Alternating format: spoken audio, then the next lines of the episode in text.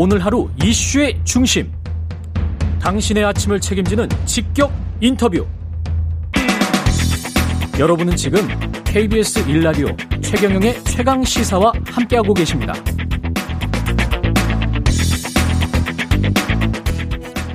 네, 공수처가 언론사 기자들과 야당 의원들의 통신자를 조회했다는 소식이 보도되고 있습니다. 통신자료 조회란 게 정확히 뭔지 일반인들은 잘 모르실 겁니다. 통신자료 조회를 안 당해 봤기 때문에 공수처의 통신자료 뭐가 문제인지 김준우 변호사 연결돼 있습니다. 안녕하세요. 네, 안녕하세요. 예, 변호사입니다. 예, 변호사님은 혹시 검찰이나 뭐 공수처에서 통신자료 네. 조회를 에, 당했을까봐 매년 정보 공개 청구를 하십니까? 네, 그 정확히는 정보 공개 청구가 아니고요. 예. 그 통신사 홈페이지에 가면 이제 예. 조회할 수 있는 메뉴가 있습니다. 아, 그렇군요. 네, 2019년에 제가 한번 하고 예. 작년에는 이제 깜빡 바빠서 이제 안 했거든요. 그래서 아. 최근에 이제 또 한 번 했다가 11월 예. 말에 이제 신청을 하면 예. 이제 SK 통신사 기준으로는 일주일 있다 결과가 나옵니다. 그래서 예. 12월 초에 이제 조회 결과를 받아보니까 올해는 이제 공수처에서만 조회를 했더라고요. 예. 2019년에는 제가 이제 중앙지검, 남부지검에서 조회한 기록이 있었고요. 그래서 예. 어, 뭐 간단한 취미생활이어서. 예. 간단한 취미생활입니까? 네네. 네, 네, 그냥. 그냥 통신사 그냥, 홈페이지에 가서 네. 내 통신 기록이 조회가 됐는지 검찰이나 수사기관에 네. 의해서 네네네. 그거 간단한 취미생활로 다른 분들도 그냥 간단하게 해볼 수 있는 거군요. 네, 누구나 할 수 있는 것이고 아. 지금 청취자분들도 인터넷 홈페이지 가면 누구나 할 수 있는 거거든요. 혹시, 그래서 예, 네. 그 조회, 조회를 해보면 네. 이 사람들이 수사기관이 뭘 얼마나 개인에 대해서 알 수 있나요? 아, 이, 그, 통신 자료 제공이라는 이 절차는 이제 전기통신법 83조 3항에 규정돼 있는 건데요. 예. 기본적으로 이름, 이름. 주민번호, 예. 주소, 그리고 뭐, 아이디, 뭐, 그 다음에 가입일, 해지일, 뭐, 이런 걸 알 수 있는 거거든요. 아, 그렇군요. 딱 거기까지만 이제 기초적인 정보만 딱 알 수 있는 것이고요. 그 누구랑 통화를 했다라는 통화 내역 같은 경우는 알 수 있습니까?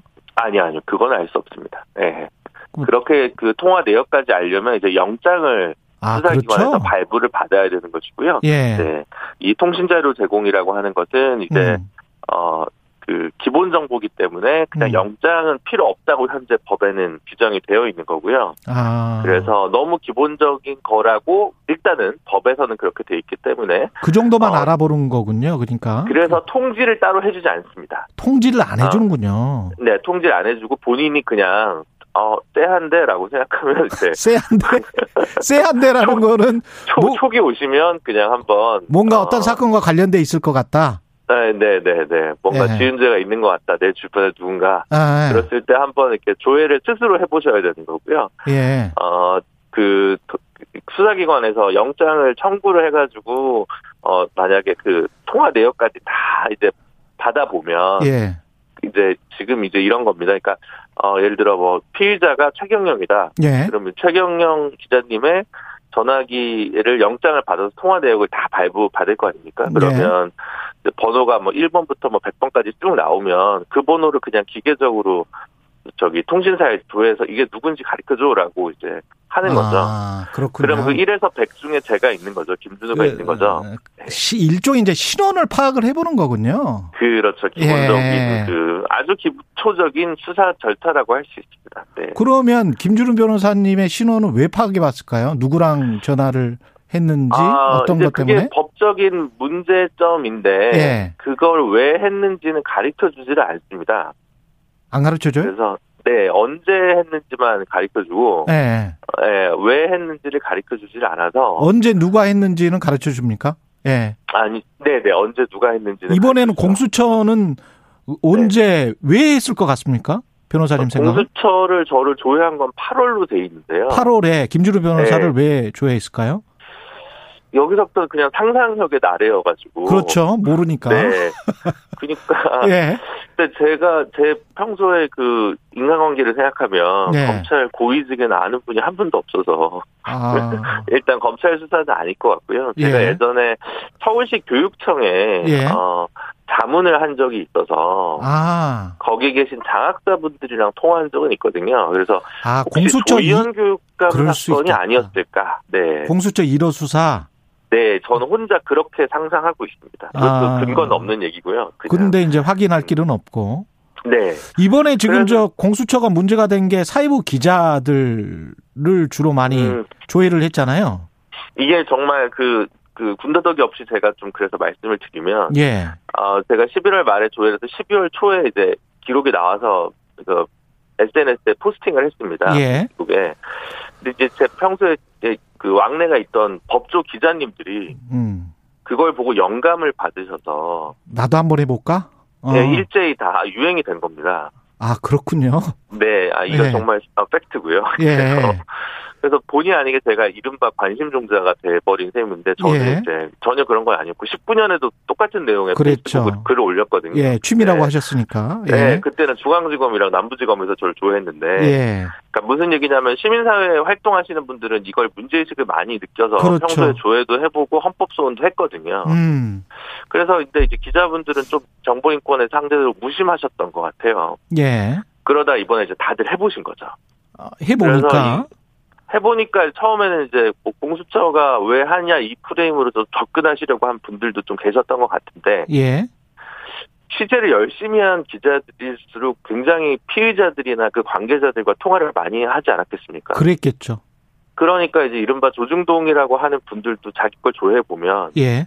공수처만 자기를 조회한 게 아니라 음. 중앙지검도 자기를 조회하고 남부지검도 조회하고 동부지검도 조회하고 경찰청도 조회하고 이렇게 된 거죠. 예. 그래서 제가 최근에 그 기자분들이랑 식사를 여러 차례 했는데 아. 이제 겁이 나는 거예요. 자기는 조회가 없으면 아. 성실하지 않은 활동을 한 게 아니야. 아. 열심히 하신 분들일수록 조회수가 많거든요. 예. 근데 이게 대부분 예. 언론 사찰 프레임은 좀 과도하다. 그럼에도 불구하고 조금 좀 문제가 되는 부분들이 있지 않습니까? 그 가족들 네네네네. 네, 네, 번호까지 뭐 그렇죠. 조회를 했다고 하고 그다음에 일선 출입 기자들은 그렇다고 치더라도 왜냐하면 막 자, 자주 전화를 했을 테니까. 근데. 이제 그 위에 TV조선 같은 경우는 뭐 데스크 그렇죠. 부장급까지 쭉 다 조회를 해봤다는 거 아니에요? 그러니까 지금 아마 그래서 문제가 되는 건 말씀해 주신 대로 TV조선 건 같습니다. 예. 왜냐하면 나머지 기자분들은 이제 본인이 예. 이제 다 이렇게 오히려 배신감 느낄 수 있죠. 아, 예. 아, 내가 중앙지검 출입이고 내가 공수처 출입인데 나를 조회했네? 이렇게 생각하실 수 있잖아요. 예. 근데 사실 누군지를 알고 처음에 조회하는 경우는 없거든요, 대부분. 그렇죠. 누군지 알면 누구를 뭐. 타고 들어가는 거니까 번호를 보는 거지. 그렇죠. 그 사람 예. 알면 예. 누군지 알면 왜 조회하겠습니까? 음. 조회할 이유가 없죠. 음. 기본적으로 기계적으로 일어나는 일인데 이게 신원 확인이니까. 예. 그리고 이게 기본적으로 1년에 몇 백만 건이 일어나는 일입니다. 음. 그래서 이제 어쨌든 시민사회에서 문제 제기는 꾸준히 하고 있지만 음. 이 자체가 현재 범법은 아니거든요. 지금 현재 이거는 범법은 아니고요. 네, 범법은 전혀 아니고. 예. 그러면 두 번째는 TV조선의 그 기자님들 가운데서는 영상 취재 기자까지 아. 그리고 이제 되게 광범위하게 조회를 당했다는 거 아닙니까? 예. 그래서 그러면 지금 이제 합리적인 추론은 음. 적어도 그 중에 한 분 정도는 예. 통신 내역을 직접 다 조회하는 영장을 발부받아서 아. 통신 자료 제공, 통신 사실 확인 자료라고 하거든요. 이거는 예. 좀 다른 건데 그 로그 기록이나 뭐 사용 도수나 이런 것들을 다알 어, 알 수가 있습니다. 통신비밀보호법상으로 영장을 받아서요. 예. 그래서 아마 TV조선 기자 중에 한 분의 영장을 발부 받아가지고 그 통화 내역을 한번 딱 받고 그 통화 내역에 기초해서 그분들의 통신 자료를 한 게 아니냐. 다시 한번 쭉 조회한 게 아니냐. 이게 합리적인 토론 같습니다. 영장이 발부가 되면 본인한테 통보가 되죠. 이거는 당연히. 그건 사후적으로 사후적으로 통보가 돼 있고요. 예. 어, 수사가 중단되거나 이제 불기소 기소 처분 나고 나서 음. 30일 있다가 주는 거거든요. 그렇군요. 그러면 이 모든 전 네. 과정이 네. 그 네. 불법은 아닌 겁니까? 네네 현재 그런 거는 아닌데요. 예. 네.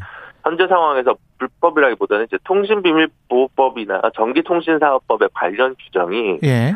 기본권 침해 가능성이 있다는 주장은 이제 진보적 학계에서는 꾸준히 해왔던 오랫동안 해왔던 것이고. 예. 네. 법안 발의 같은 경우도 이게 또 공수가 좀 바뀌었습니다만 20대 국회에서는 뭐 전해철 장관이 그 당시 의원이실 때 발의도 있었고, 예. 어, 주승용 그 당시 어, 국회 부의장이셨나요? 그분도 법안 발의를 했었고요. 음. 지금은 이제 국민의힘 쪽 당에서 요 법 개정안을 또 허나 의원이라든지 강대식 의원이라든지 이런 분들이 발의를 하고 계십니다. 예. 근데 이제 수사기관의 반대가 어마어마하거든요. 왜냐하면 수백만 건의 그 조회가 자동으로 일어나지 않습니까? 그러면 음. 이제 이 수백만 명한테 일일이 내가 왜 조회했는지를 다 통제하려면 이것도 사실은 어, 작지 않은 인력 투입이 필요합니다. 게다가 수, 그 수사 기관 입장에서만 보면 이제 수사 기밀이 누출될 가능성도 있겠군요. 그렇죠. 적시성이 필요하다고 생각을 할 테니까. 그래서 아. 그래서 그런 부분에 있어서 적정한 좀 어쨌든 음, 조화적인 법 개정이 좀 필요한 건 맞는 것 같은데 어떻게 해야 되죠? 이게 어떤 식으로 개선돼 개선은 좀 돼야 될 것 같은데. 그렇죠. 그러니까 예. 그 입장에서는 일단은 이게 영장주의 의 대상이 될 수 없다는 거를 만약에 이제 양보해서 인정하더라도 예. 그 이유는 뭔지를 좀 알았으면 줬으면 네 그게 이제 뭐 최소한 정도일 거라고 생각을 하거든요. 그리고 이유를 알려주고 이 사실은 뭐 지금 뭐 수사 진행 중인 상황이기 때문에 다른 음. 음, 다른 외부에 말하면 안 된다 뭐 이런 조항 같은 걸 하나 넣으면 되지 않을까요? 뭐 그건 불가능할 거고요. 그건 불가능합니까? 사후적으로 예. 네. 사후적으로 예. 알려주는 시기를 어느 정도로 제한할 거냐 예. 그리고 이제 어쨌든 이유를 설치해 달라 이 정도겠죠 기본적으로 그래서 아. 그런 법 개정이 필요할 텐데 예. 지금 이게 너무 과도하게 정쟁화되고 있다 보니 예. 아마 의외로 이런 상황에서 법안이 통과될 수도 있겠다 이런 생각이 좀 들고 작은 기대를 하고 아 오히려 네 예. 대선 전국에서는 또 의외로 여야가 그렇죠. 또, 예, 법 개정에 뭐또 의사를 밝혀주는 경우가 있으니까요. 공수처에 네, 그러면 이 행위는 일탈적인 겁니까? 아니면 검찰이 했던 대로 그대로 그냥 한 겁니까? 과거에 했던 대로. 그게 이게 뭐 이런 문제 같습니다. 약간 예. 그 지금 언론 쪽에서의 혐의는 예. 현재 추론은 그런 거지 않습니까? 그 이성윤 전 서울중앙지검장의 아, 시간이 그 공수처 소환됐을 예. 때 당시에 예. 의전 촬영을 공수처에 제공했고 음. 이와 관련된 보도를 TV조선에서 했는데 예. 그럼 이것은 일종의 공무상 기밀이 약간 누설된 정황이라고 볼 수도 있는 측면에서 음. 그 부분에 관련해서 약간 보복성 심리로 TV조선을 찍어놓고 한 것은 아니냐. 그런 의혹 제기는 할 수 있겠다. 네, 네, 네. 그런 부분들은 좀 일리가 있을 수 있다고 보여지고요. 말씀 감사하고요. 지금까지 김준우 변호사님이었습니다. 고맙습니다. 네, 감사합니다.